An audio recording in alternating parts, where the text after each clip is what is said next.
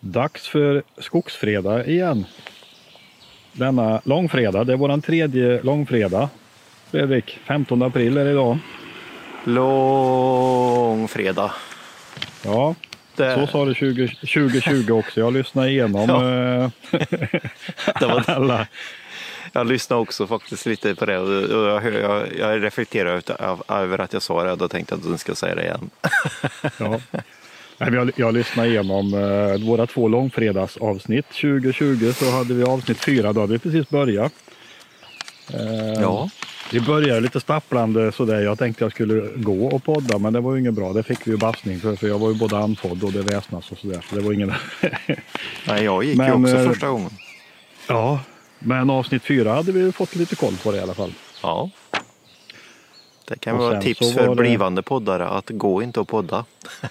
Nej, i alla fall inte om ni har, inte har väldigt bra mikrofoner och väldigt bra kondition. ja, jag säger. Ja, så nu står jag still. Jag har gömt mig en bergskreva här så att jag inte ska få för mycket vind på mig för det blåser lite, lite grann. Annars är det ganska fint. Men både avsnitt 20, 55 i fjol som var långfredag och avsnitt 4 2020 så var det, verkar vara mer vårligt än vad det är nu. Det har varit lite kallt den här våren. Ja, det har det varit. Och eh, eh, speciellt nu förra podden då, förra fredagen. Då var det ju extremt alltså. Eh, vi hade ju Ja. fått närmare 30 centimeter snö och eh, tyvärr så märker jag här nu jag är ute i, i mina föräldrars skog här att eh, det blev en hel del toppbrott faktiskt från den smällen. Ja, Eh, jag gjorde det. ja det var, det var rejält som kom alltså. Men det har smält bort nu eller hos dig? Ja, det är väl kvar lite i där, där det inte solen riktigt kommer åt, men annars är det helt borta. Det Men, kommer eh, väl nu eh, vår explosion här snart nu när värmen kommer. Ja. Ja, man blir lite så här luttrad. Man, eh, för jag vet, varför behövdes det här? Ja, Det är lätt att bli negativ. Ehm, Och jag åkte iväg och fick på, hade precis sett på sommardäcken, så skulle vi till Linköping på helgen. ja. Är Bara åka tillbaka, betala igen, på med vinterdäcken. Och så nu Ja. så är det liksom ondgör som man säger, med över det låta som en bandvagn när man åker på Och och fräser med dubbeln asfalt. asfalt nu. Ja. det är lagen om allt jävlighet heter det Ja, så är det. Men du, eh, det har varit mycket fågelkvitter i våra poddar. Jag hör nu också, när, precis innan vi började slå på inspelningen här så var det ju någon som satt och spelade hos dig där du är Ja. nu som lät väldigt mycket. Det kommer Ja, några precis. hundägare patrullerande här och undrar vad som pratar här. Ja, det var väldigt synd för den verkar flyga iväg. För vi sa ju det att eh, kan vi få den på inspelning så kunde det bli en jättekul grej för podden att eh, lyssnarna får, eh, får avgöra vad det är. För jag hade ju ingen aning. Nej, nej, inte jag heller. Jag tänkte det var, kanske var en näktergal eller något, men det kanske var lite värre. Det kanske ingen granskogsfågel precis så. Men den spelar Nej. väldigt fint. Men den kanske kommer tillbaka. Vi, vi får eh, vara observanta och så får vi hojta till om, om eh, den dyker upp helt enkelt. Då. Ja. ja. Vi ska ta bara fem sekunder för att se om det... Vi är tysta i fem sekunder där får se, höra lite.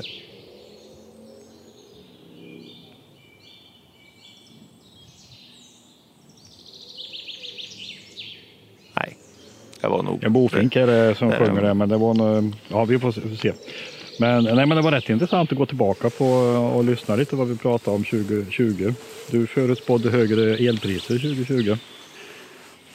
Så pass? Ja, så att eh, ett tips, eh, lyssna på våran podd så vet ni hur framtiden blir. Ja, du, nu ska vi nog inte... 2021 pratar vi om 1000 kronor fubben för grantimmer och eh, det är vi ju inte riktigt än så att det stämde ju inte något bra. Nej, men eh, som sagt, det där är någonting, den pucken släpper vi inte. Nej, Eh, det gör vi icke. Utan det, den fortsätter vi med. Men eh, vi får se hur mycket det blir idag. Vi har en hel del annat att prata om idag också va? ja, vilken ände ska vi börja tror du? En sak som jag eh, hörde också är, är ett himla hundliv. Det kom någon som var ute och rastade sex hundar i massa koppel här så de rök väl ihop allihop här runt kröken tror jag. Men eh, de får isär dem. Nej men eh, en sak som vi pratade om som du nämnde eh, som du hade fått korn på var ju att... Eh... Ja, herregud. det var att det var någon stor skotare som rullade runt i skogen. Eh, Alltså, det, här vi, det, här, det här får vi göra om Fredrik. Nej då, vi kör. Ja. Det blir, det blir, det blir autentiskt och bra det här. Det, fortsätt, Okej, vad var det med stor skotare sa du? Nej, men du sa att det var någon, stor, någon större maskintillverkare som provkörde en riktigt stor skotare. Och den har vi inte sett till faktiskt. Jaha! Ja, du, nu är du tillbaka på 2020 ja. Ja, precis. Ja, ja, ja, just det. Jo, men det var det ju. Det var ju en av de allra största tillverkarna som eh, tydligen skulle ha haft en, eh, en monsterskotare Ja, ute i drift någon i Sverige. 25-tonnare eller någonting sånt där.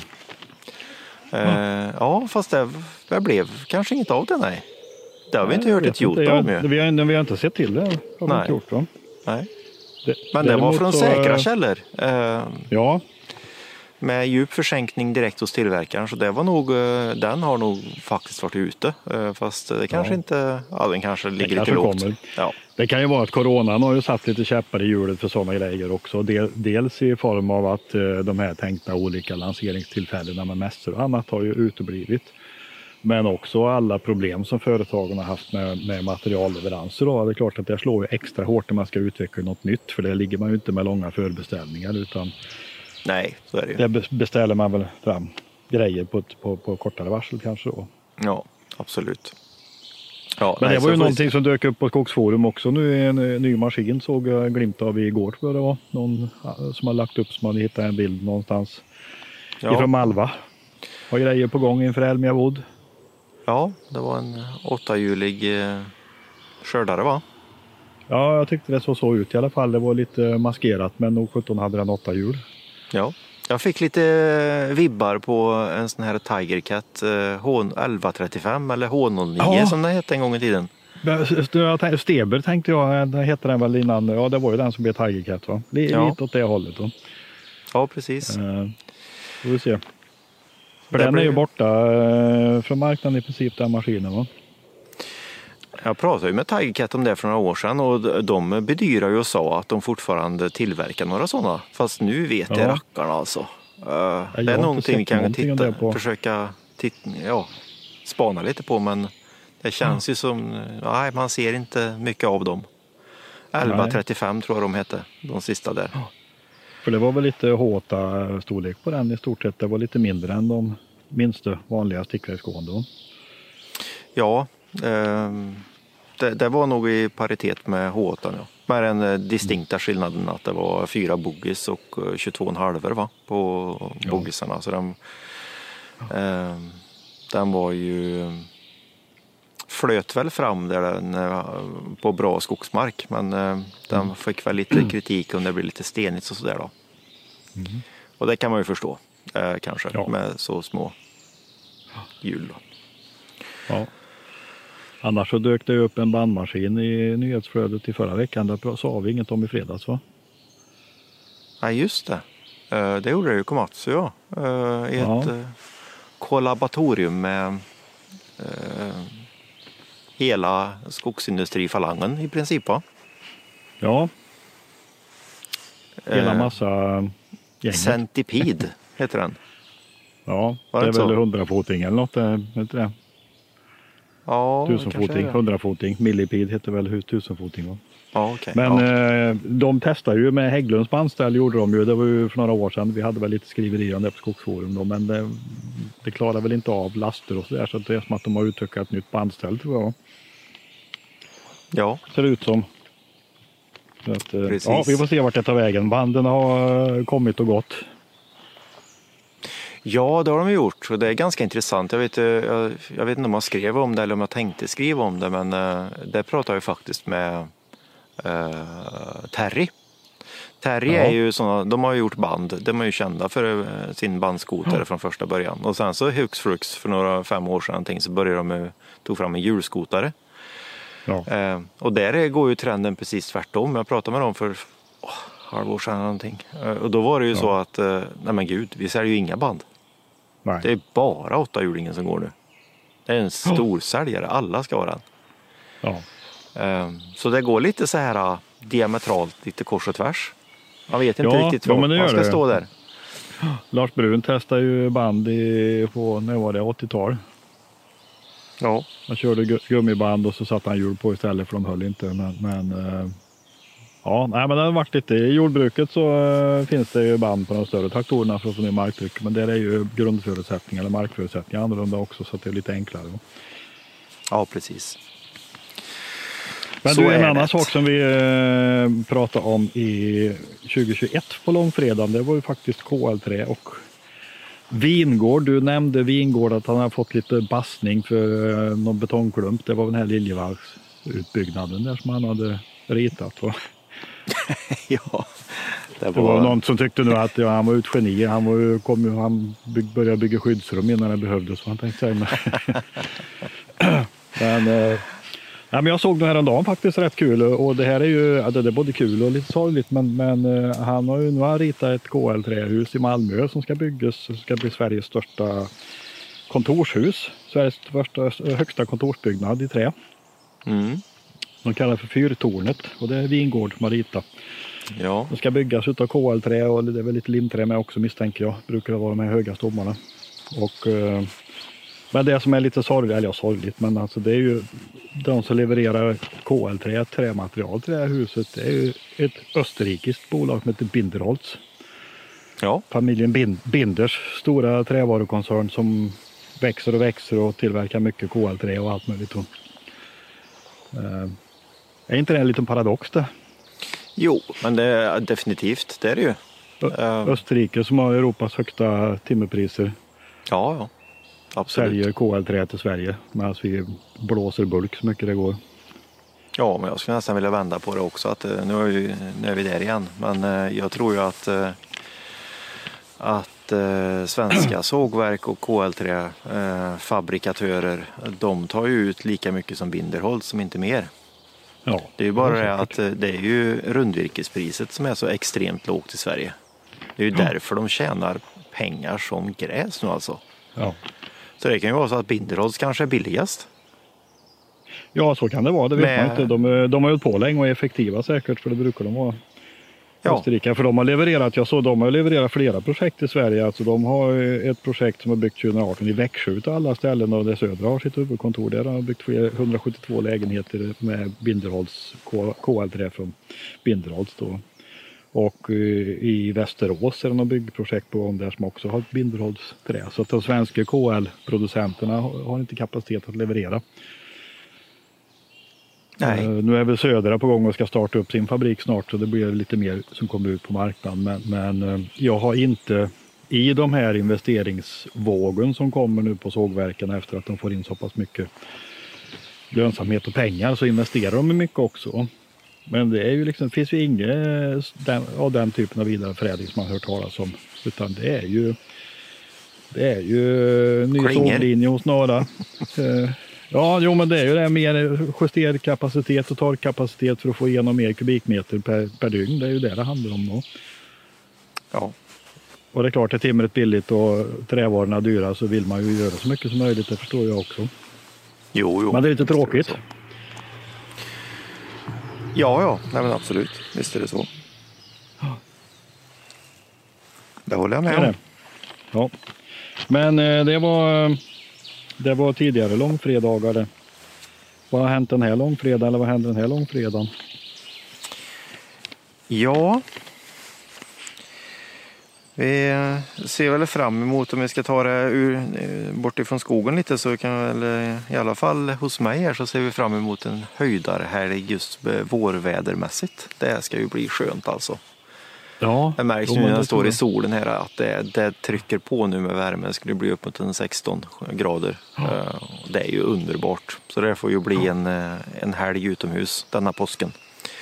Ja. Um, annars så förutom det, jag vet inte, vi släppte ju en sak igår faktiskt som vi kan eh, prata rätt mycket om. Det är ju Ja. klimatsurfen. På iskogen.se finns det en artikel, och, eh, men det är en helt egen sajt. Du får berätta om den lite, vad, eh, för det är ju ett mätverktyg man kallar det för, eller vad man kallar det för. Ja, nu går vi, nu går vi ganska långt ifrån skogen, i alla fall initialt. Ja. Eh, ja nej, Men det, finns var- kopplingar. Ja, det finns kopplingar. Ja, men vi, det är ganska intressant faktiskt. Det börjar ju som ett, ett internt verktyg. Jag jobbar ju rätt mycket eh, i bakgrunden med webbutveckling, primärt av Skogsforum, men också av naturligtvis när vi bygger sajter som i skogen och, och forestry.com har vi också. Så vi, det, det är ju några sajter som faktiskt har eh, rätt mycket trafik som behöver underhållas och förbättras hela tiden. Så Ja. i ja, det men jag vet så... ju att du har ju en, eh, då en ganska tuff inställning till det här med, med snabbhet och sid, alltså hur, hur tung en sajt ska vara. Alltså, du är ju ganska Ja, ja. hård där när det gäller att ligga liksom bästa men jag- tänkbara. Nej men det är, jag tror att det är enda vägen framåt. Det är att man, man, man kan inte liksom tumma på det utan eh, du måste se till besökaren och det ska vara liksom angenämt att göra ett besök på en sajt. Det ska inte krångla till det, och det utan det, det, nej, det ska gå snabbt och det ska vara säkert och man ska känna sig trygg. Det är liksom det som jag tror är, är väldigt viktigt. Så i det så då- eh, har vi haft, jag har ju hållit på med en massa verktyg och byggt egna saker som jag använt internt när jag har jobbat med, med våra sajter eh, bakåt i tiden. Och det är väl egentligen ett av dem som eh, jag satt lite på ja, fritid nästan och eh, plocka ihop ett verktyg som faktiskt höll för att, vi tyckte att vi, vi tänkte vi kan släppa den i en betaversion för så vem som helst får testa det. Ja, Och vi, vi döpte det till klimatsurfen. ja, klimat.surf. Ja, där kan man gå in. Eh, klimat.surf kan man gå in på och så kan man testa eh, egentligen vilken sajt som helst hur den står sig. Ur, både ur ett, eh, ja vad ska jag säga, ur ett hastighetsprestandamässigt hur en sajt eh, funkar, säkerhetsmässigt, hur mycket den läcker eventuellt information. Men kanske det som är häftigast det var ju att vi gjorde en snurra på det där vi räknar klimatavtryck då, på sajten Ja. beroende på hur tung den är. Ja. Eh, och det Och var då kan man intressant. förklara att en, en eh, webbsida, för att driva internet går det åt energi. Ja, Och när man eh, klickar på en webbsida så händer det en massa saker i en server eller många servrar och det där tillsammans drar, drar Ja. energi någonstans. Då. Och bygger man en sida på ett ineffektivt sätt eller på ett felaktigt sätt så, så går det åt onödigt mycket energi. Mm. Det kommer aldrig gå åt noll men när man kan få ner energiförbrukningen och klimatavtrycket. ja precis. Det är ju det det- ena, men det andra är ju det här liksom med GDPR-perspektivet, alltså integritetsperspektivet. Ja, Det är ju Det- också en ganska viktig, för det finns ju också med det här verktyget. Ja, och det, det går ju hand i hand. Det är ju därför vi tog med det. Eh, för det, Ja. det ena, det, ja, det, går hand i hand helt enkelt. Så får, gör man det ena så får man det andra på något vis. Ja. Så, så den säkerhetsaspekten finns ju med i det här också. Men eh, det, det är väldigt intressant. Jag tycker att det är väldigt enkelt förklarat så kan man ju säga som så här att om man, om man, om man öppnar en webbläsare och skriver in en adress, till exempel skogsforum.se, då är det ju rent tekniskt så att då, då är det ju internet som söker upp skogsforum.se, vart den finns. Den går till ett IP-nummer och eh, den frågar IP-numret om uh, har du någon sajt här liksom som jag kan, som webbläsaren kan få av dig. Ja. Och så svarar servern ja, det har jag, här får du den. Och så pang, och så kommer den tillbaka. Och vips så har du liksom kommit, då har du surfat till den sajten säger man då. Ja. Eh, Men det som är det stora som jag märkt nu när vi, när vi byggde, eh, när jag satt med klimatsurfen och har börjat kört sajter och testat nu, det är ju att eh, det finns ju avarter som är abnorma alltså. Vi, vi har gjort- ett eh, exempel med landsortspress i Sverige. Ja. Vi, vi har testat, gjort ett case med 36 sajter av landsortspress blandade, eh, av de stora kan man väl säga då, runt om i Sverige. Och det man kan jämföra det med, om vi, om vi pratar ur den här kontexten med att, vi, att en webbläsare frågar ett IP-nummer, så är det alltså så att det blir ju samma om du går in på en landsortspress, men det blir som en, en, ett fyrverkeri kan man säga. Ja. Man frågar ett IP-nummer och sen så bygger de, de verkar inte tänka när de har byggt sajterna. Så det blir alltså som ett, det smäller av en raket. Att det bara exploderar ut en massa anrop till hela internet. Så det, ja, jag tror, jag tror vi tog ett exempel om man går in på Trollhättans tidning TT Ela till exempel. Då tror jag det var Ja. så att du har alltså ett anrop, kanske med tur till Sverige. Det är inte i Trollhättan då, utan det är en server i Sverige. Och den i sin tur kastar ut, jag tror det var närmare 600 anrop runt om i världen med att hämta saker. Herregud. Ja, det är... Och det blir inte bra ur ett klimatsynpunkt alltså. Och det är För för det att få blir- upp en sida, en sida på skärmen. Ja, en sida på skärmen kräver i princip att du laddar hem 600 sidor skulle man teoretiskt sett kunna säga. Då. Ja.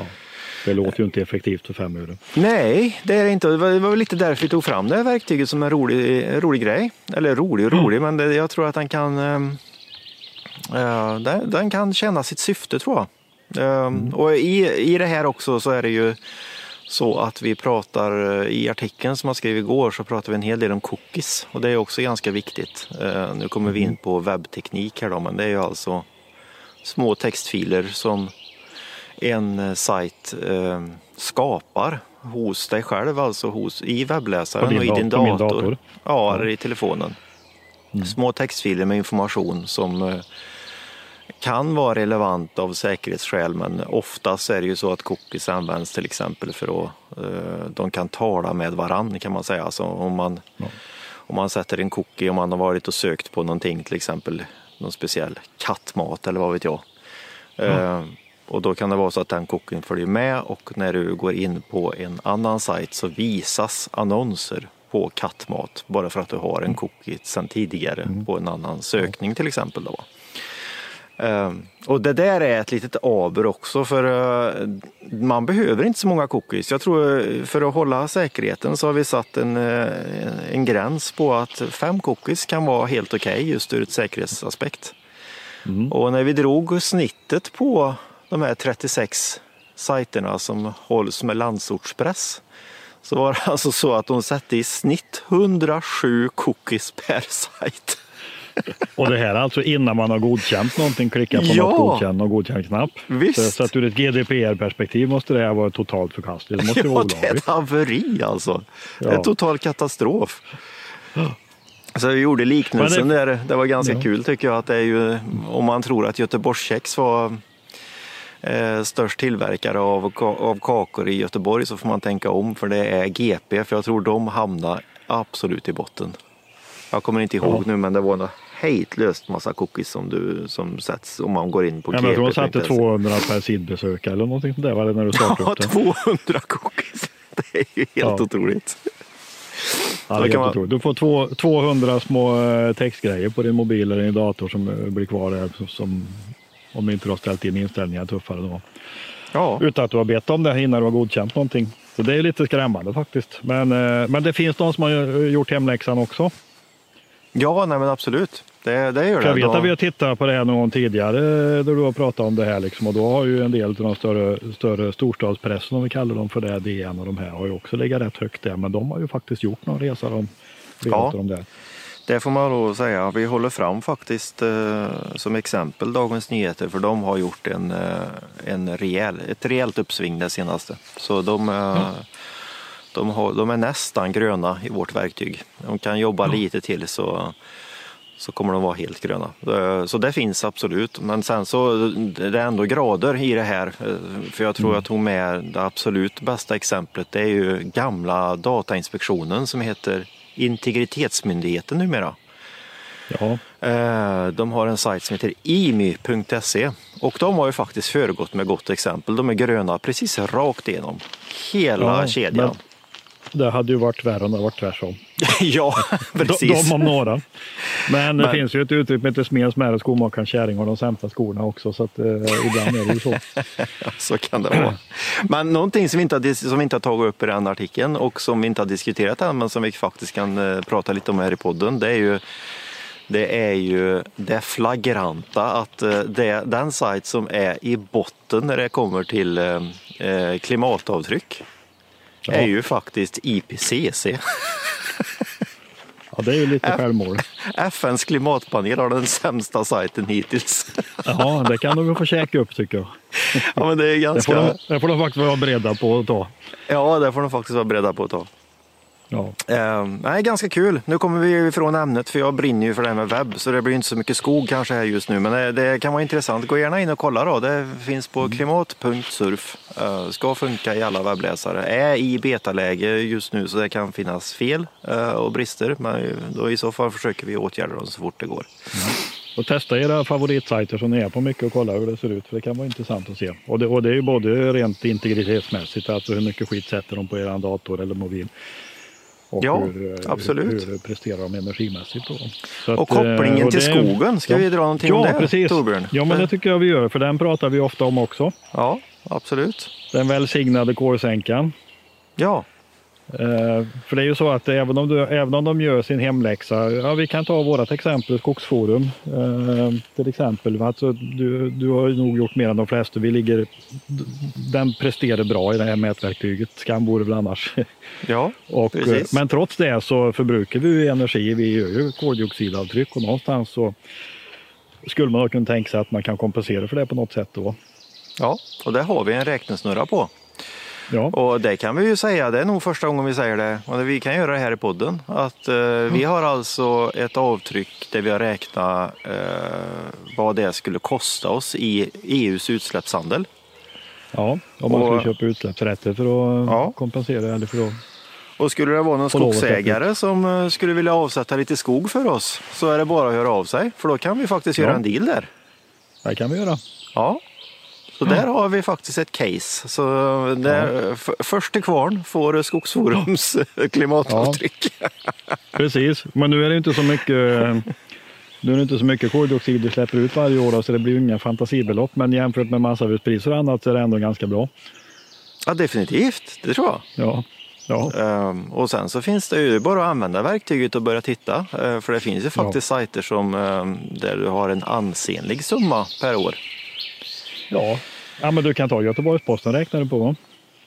Ja, Vad de tror jag släpp- hamnar på ett klimatavtryck på, vad var det, knappt 300 000 per år va? Skulle det kosta Ja, dem. jag, tror det var, jag tror det var över 300 000 per år. Ja, så kanske det var ja. Ja, du ser.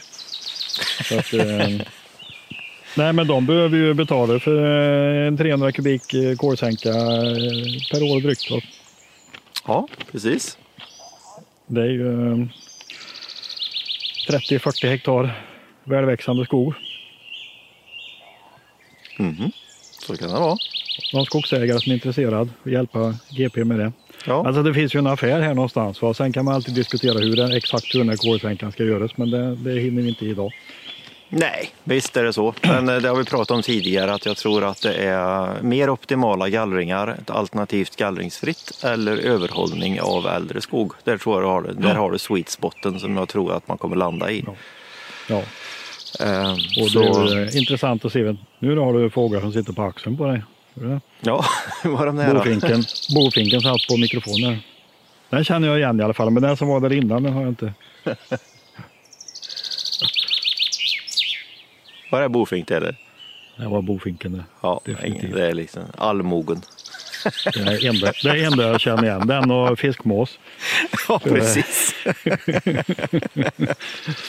Men vi har fått eh, stöd och hjälp när det gäller fågelkvitt eh, tidigare. Så att, eh, har ni, hör ni fåglar som inte vi känner igen, alltså mer än bofinken och fiskmåsen, så eh, gå gärna in i tråden och podden här och Ja, hjälp hör oss. gärna av er.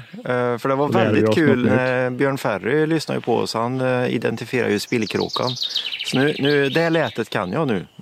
För det Ja. tyckte jag var väldigt kul att, att lära sig faktiskt. Den är inte så svår att känna igen kanske. Så inte så här års i alla fall när den trummar och kraxar och har sig. Nej, nu Ja, är det. men vi får väl ge oss ut i påskfirandet här Fredrik. Ja, det får vi göra. Är de tama bofinkar eller? För nu var den här var ett par meter ifrån mig nu den här.